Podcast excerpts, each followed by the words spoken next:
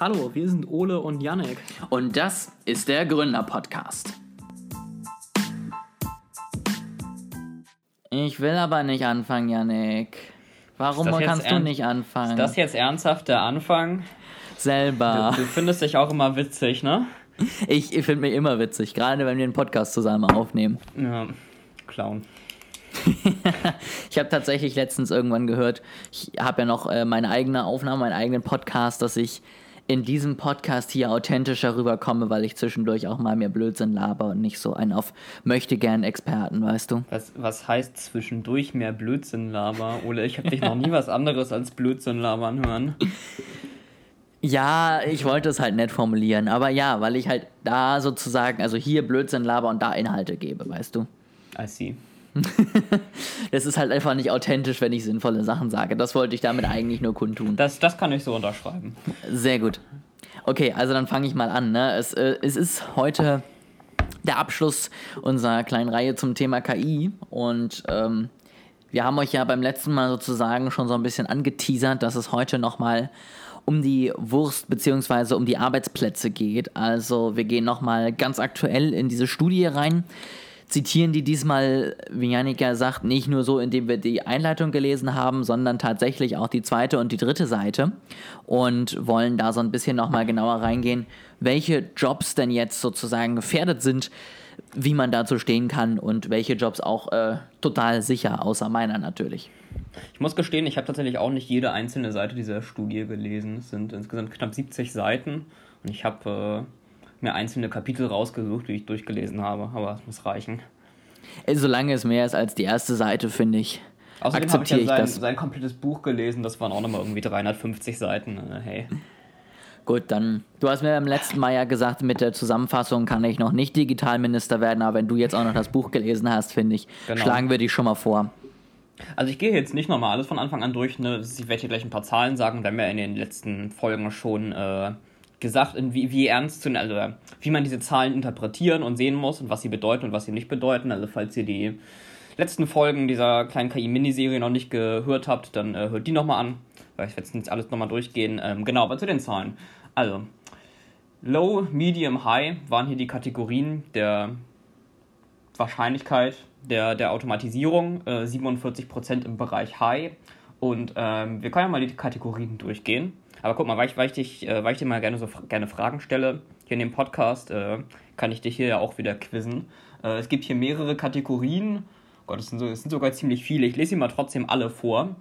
Management, Business and Financial, Computer, Engineering and Science, Education, Legal, Community Service, Arts and Media, Healthcare Practi Practitioners and Technical, Service, Sales and Related, Office and Administrative Support, Farming, Fishing and Forestry, Construction and Extraction, Installation, Maintenance and Repair, Production, Transportation and Material Moving. Hast du das? Hast du das äh, konntest du mir folgen? Material Moving, ja. Was, was glaubst du, welche Kategorien sind am meisten betroffen oder wo ist es am wahrscheinlichsten, dass sie automatisiert werden?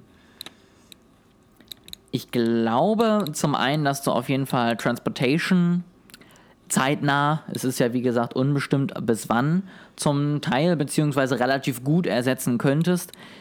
Ich bin mir tatsächlich nicht so sicher, aber ich glaube, dass du zumindest viele Tätigkeiten aus der Maintenance auch relativ gut ersetzen könntest. Also gerade so regelmäßige Checks äh, können auch, äh, ja. je mehr Sensoren du drin hast, von einem Computer durchgeführt werden. Ähm, ich bin bin so ein bisschen hin und her gerissen, weil ich glaube auch, dass du rein theoretisch viele Aufgaben aus dem Service zum Beispiel relativ gut ersetzen kannst. Die Frage ist halt immer, ob das Sinn und Zweck äh, der Sache sein sollte. Ähm, ich glaube auf der anderen Seite zum Beispiel, dass eben sowas wie ja, Technical Engineering und sowas in die Richtung wahrscheinlich eher wenig ersetzt werden kann. Das wäre jetzt so meine, meine erste Einschätzung gewesen. Genau, also du hast äh, also alle, alle, die du unter, die du jetzt als High eingeschätzt hast, sind auch in High. Also es, äh, es ist Service, Sales and Related, das hattest du, das hattest du nicht erwähnt, äh, Office and Administrative Support, Production und Transportation and Material Moving. Das sind die vier großen im, im hohen Bereich. Und im eher niedrigen Bereich ist äh, Management, Dann äh, genau Engineering and Science, Bildung, äh, Kunst und so sowieso, das ist ja klar. Und ähm, Healthcare ist auch eher im Bereich niedrig.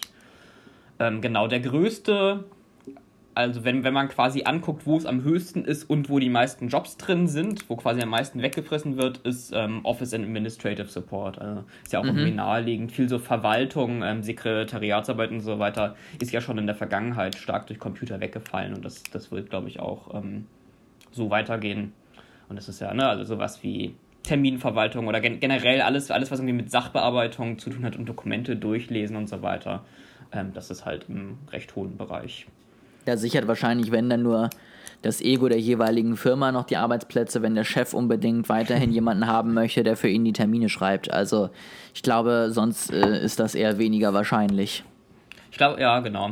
Aber ich glaube, das sind nicht die meisten Jobs in dem Bereich. Also ich glaube, äh, wenn du überlegst, zum Beispiel bei Versicherungen, Leute, die ähm, die, ähm, die Risiken einschätzen und so weiter, das sind ja die, da sind vielleicht 100 Jobs davon und darauf kommt dann eine Sekretärin vom Chef oder oder Sekretär, soll ich sagen. Ähm, aber ne, also die, die meisten Jobs sind, glaube ich, nicht, nicht ganz oben angesiedelt, also bei der Assistenz von ganz oben. Mhm.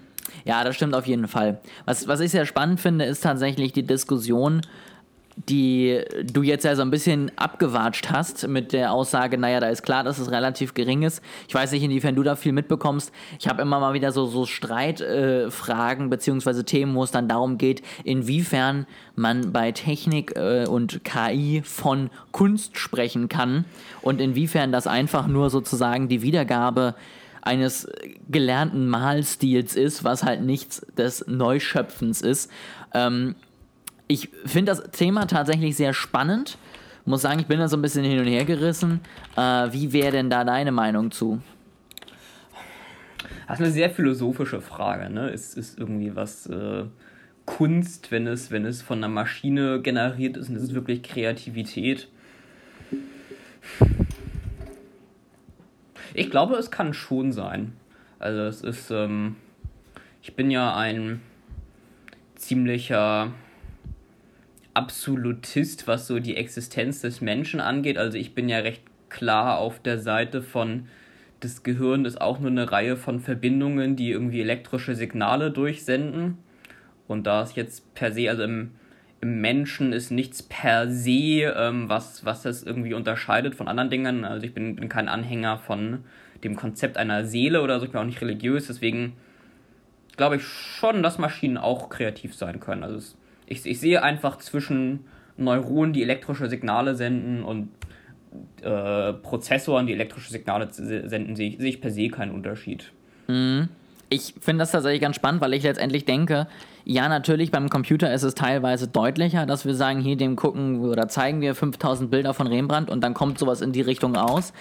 Letztendlich machen die Menschen ja meistens auch nicht viel anderes. Also die ja.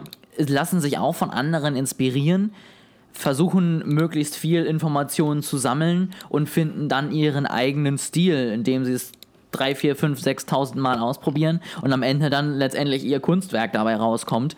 Ähm, und ich glaube, da ist es auch wieder, zumindest in meinem Anschein nach, so eher, dass wir uns wieder höher einschätzen, als wir sind.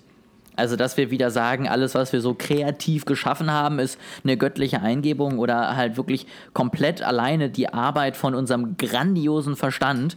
Wobei ich auch eben da weiterhin dir in dem Punkt recht gebe. Letztendlich auch wir sammeln Informationen, passen die an. Ja.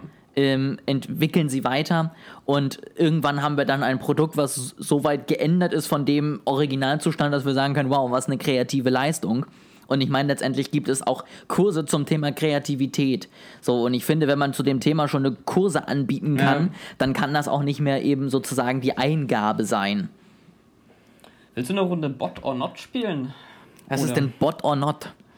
Äh, ich lese dir ein Gedicht vor und du musst mir sagen, ob es von einem Bot geschrieben wurde or not oder ob es von einem Menschen geschrieben wurde. Ah, okay, äh, sehr gerne, ich bin dabei. Okay. Ist auch auf Englisch, die Seite ist auf, auf Englisch, aber.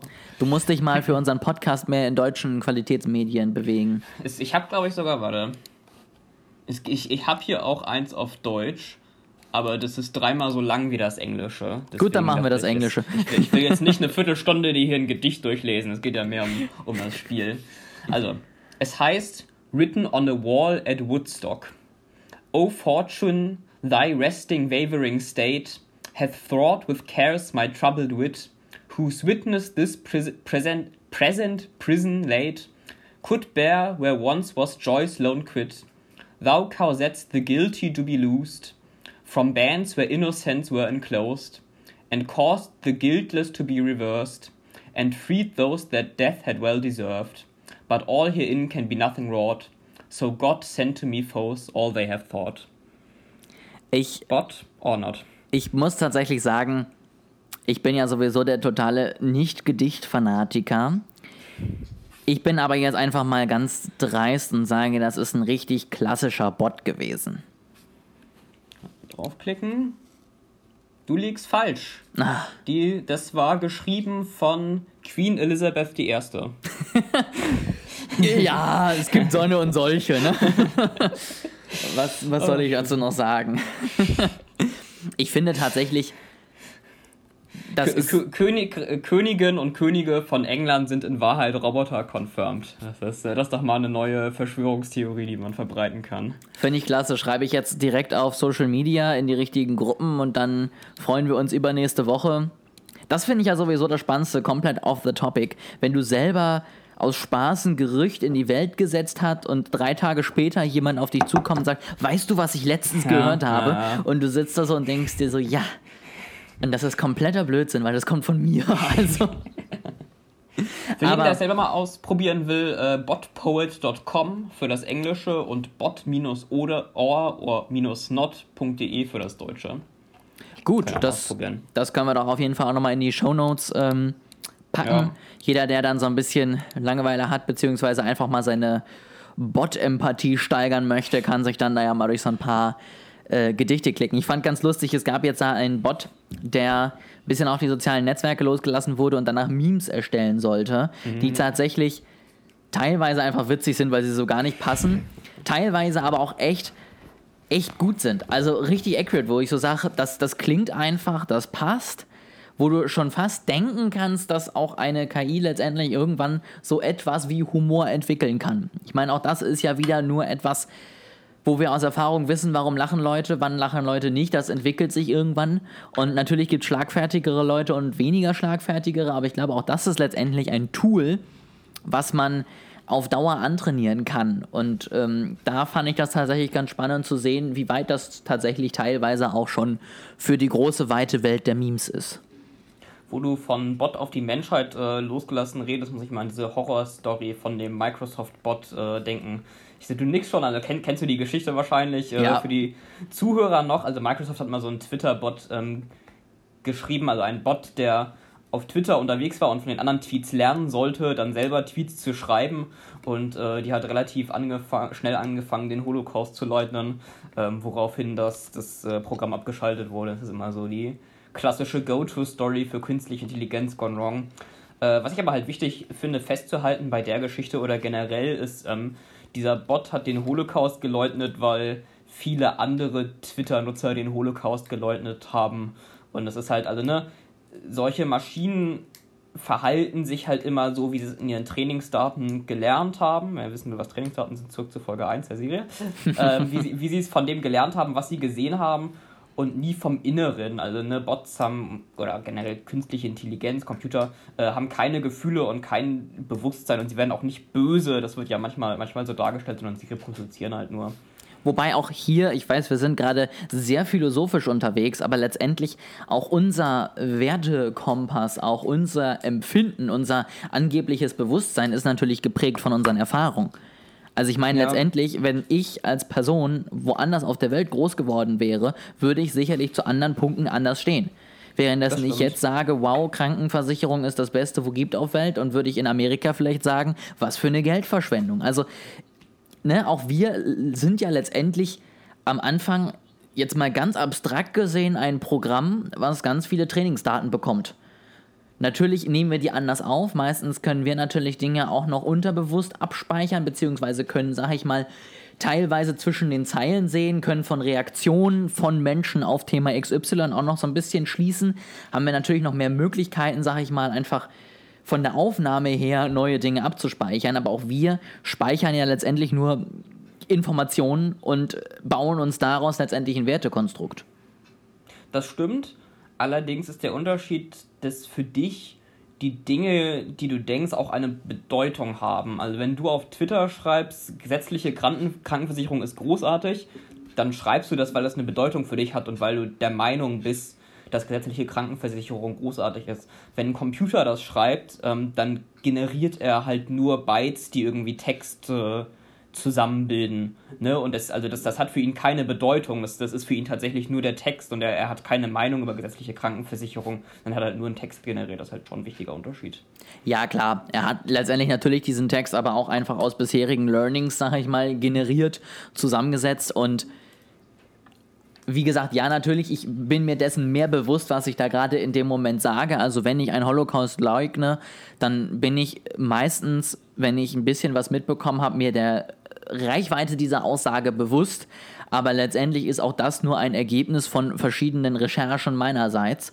Ja. Und natürlich posaune ich sowas natürlich vielleicht eher mit einer bösen Absicht raus, wenn ich sowas sage, als ein Computer, aber letztendlich das Ergebnis ist dann das gleiche. Es steht irgendwo im Netz geschrieben. Gut, äh, wir, wir sind ein bisschen auf so einen philosophischen Abweg gelangt. Äh, ich ziehe es mal wieder ein bisschen in Richtung zu der Studie und äh, zu Jobs. Na gut. Und ähm, wir, wir wollten darüber sprechen, was, was bedeutet das denn jetzt und ähm, was tun wir in der Zukunft. Und ähm, ich kann mal ein paar Thesen aufstellen und du kannst die dann kommentieren, mir widersprechen, Nachfragen äh, stellen, was immer dir dazu einfällt. Rein, reinwerfen, Janik, du hast auch keine Ahnung. Ich widerlege einfach ähm, irgendwie alles. Ich weiß noch nicht wie, aber ich krieg das hin. Genau, also was, was wir von diesem Buch in den letzten Folgen so gelernt haben und was auch schon meine persönliche Meinung ist, okay, es wird irgendwie zu einer Automatisierung kommen, es wird, werden Jobs wegfallen, ähm, langfristig wird es der gesamten Gesellschaft helfen, aber kurzfristig kann es sich auch negativ für Teile der Bevölkerung, insbesondere die Arbeiterklasse, ähm, auswirken, wie es auch in der industriellen Revolution war. Und ähm, was, was kann man jetzt tun, ähm, um das zu überbrücken, um das besser zu machen? Und ähm, ich finde das Thema Bildung in dem Teil ganz wichtig. Also es ist halt wichtig, dass Menschen, die in Jobs sind, die redundant werden, neue Dinge lernen können, um in neuen Jobs arbeiten zu können.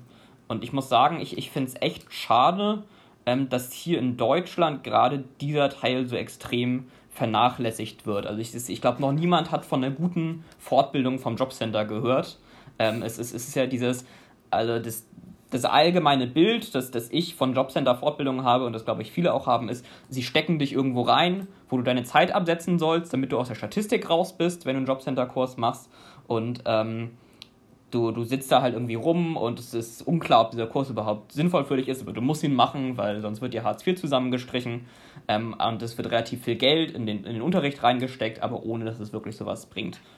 Und ich finde, das, also das ist echt ein Punkt, an, an dem der ganz oben auf der Prioritätsliste stehen müsste an Dingen, die gearbeitet wird, weil, weil diese Fortbildung ist, glaube ich, das Wichtigste von allem. Menschen mit Geld zu versorgen, also dass wir eine Grundsicherung haben in Deutschland, ist auch wichtig, aber das sollte halt ein Übergang sein, bis Dinge, bis Leute neue Dinge gelernt haben. Und deswegen sollte, sollte ein moderner Staat großartige Erwachsenenbildung und Weiterbildung, insbesondere für arbeitslose Leute, haben. Und da gibt es noch viel aufzuholen. Das waren jetzt paar ordentliche Aussagen. Ich stimme dir auf jeden Fall einfach erstmal zu, zu allem, was du gesagt hast. Ähm, ich finde auch on top noch zu diesen Maßnahmen, es sind dann ja immer gezwungene Maßnahmen. Also es ist, ja. auch das habe ich so ein bisschen das Gefühl, dass es noch so ein bisschen dieses Bild hier in Deutschland zumindest gibt. Ich lerne in der Schule, dann habe ich Abi, dann mache ich eine Ausbildung, ein Studium und dann habe ich fertig. Und dann muss ich vielleicht, wie gesagt, mal in eine Fortbildung, weil es ist verpflichtend und mein Arbeitgeber oder eben das Arbeitsamt zwingt mich dazu und dann gehe ich dahin, dann sitze ich da mit fünf anderen Leuten. Wir alle haben voll viel Lust drauf und das Ergebnis ist halt, dass Geld rausgeschmissen wurde, weil einfach ja. schon die Herangehensweise an diese Situation meiner Meinung nach dann eben über Zwang immer schwer ist. Und was ich ganz spannend finde, ich mache im Moment, das passt jetzt perfekt äh, zu diesem Thema, ich mache im Moment einen, einen Kurs, einen Online-Kurs der über 30 Tage geht, wo man so ein bisschen Umsetzung, Produktivität und so weiter und so fort nochmal Tools und Tipps und Tricks an die Hand bekommt, um sich sozusagen noch mehr weiterzubilden, um noch mehr zu erreichen.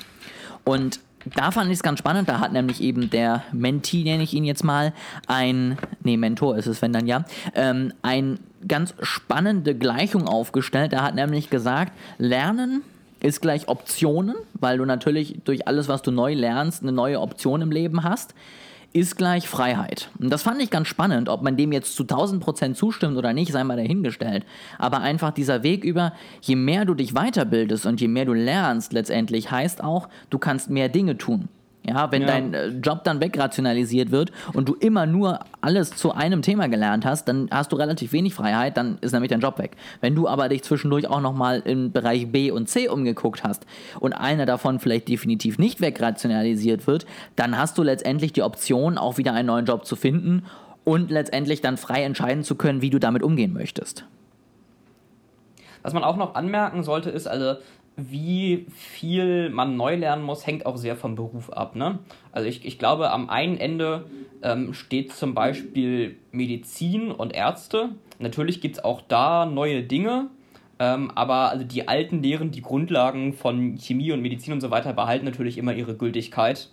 Und ähm, auch in der, also, ne, also in den neuen Forschungen, äh, natürlich wird viel geforscht an neuen Heilungen und so weiter, aber an, an dem Grundkonstrukt ändert sich irgendwie relativ wenig. Und an dem anderen Ende stehen irgendwie ähm, unsere Berufe. Also ich mache Informatik, wo sowieso immer neue Techniken erforscht werden und gerade im Bereich künstliche Intelligenz ist halt nichts mehr, wie es vor zehn Jahren war. Und äh, du bist mehr so im Bereich Business, wo aber auch Dinge sich sehr schnell ändern, gerade ähm, also korrigiere mich, wenn ich falsch bin, du bist ja der Experte, aber ich würde sagen, gerade im Bereich Management, ähm, Teamführung und so weiter gab es halt auch vielen Shift im Mindset gegenüber, ich sag mal, 20 Jahren, ähm, wie man Personen managt und, und äh, wie Manager umgehen sollten. Und ähm, genau, also es hängt vom Bereich ab und gerade in solchen Bereichen wie unseren ist es, glaube ich, wichtig, dass Weiterbildung und Neues noch, noch mehr vorangetrieben wird. Definitiv. Also natürlich haben, glaube ich, auch wir jeweils, ich sag mal, Grundsatzwerke, die bestehen bleiben ich habe nur das Gefühl, dass die sowohl eben bei dir als auch bei mir in dem Bereich letztendlich nicht die Relevanz haben. Also natürlich ja. kann ich weiterhin mich auf Angebot und Nachfrage berufen. Es bringt mir nur relativ wenig letztendlich aktiv, wenn ich es anwende. Und ich finde tatsächlich, dass ich bei meinen Veränderungen weniger ans Management denke. Ja, auch die Psychologie und die Teamführung hat sich sehr geändert in den letzten Jahren. Aber wo ich viel mehr dran denke und wo auch weiterhin viel mehr passieren wird, ist zum Beispiel auch der ganze Thema digitales Marketing. Also da kommt jede, jeden Monat kommt eine neue Plattform, jede, jedes halbe Jahr wird ja. der Google-Algorithmus auf den Kopf gestellt, jedes halbe Jahr gibt es von Facebook fünf neue Funktionen und da ist es halt einfach, finde ich persönlich, unglaublich wichtig, wenn du damit nach außen gehst, dass du da up to date bist. Sowohl als jemand, der auch noch da letztendlich Beratung anbietet, aber auch als jemand, der dort einfach nur Werbung macht. Und da musst du einfach Bescheid wissen, was gerade los ist. Das sind keine riesigen neuen Studien, die du da lesen musst oder riesige neue Grundsatzbände, die da verfasst werden.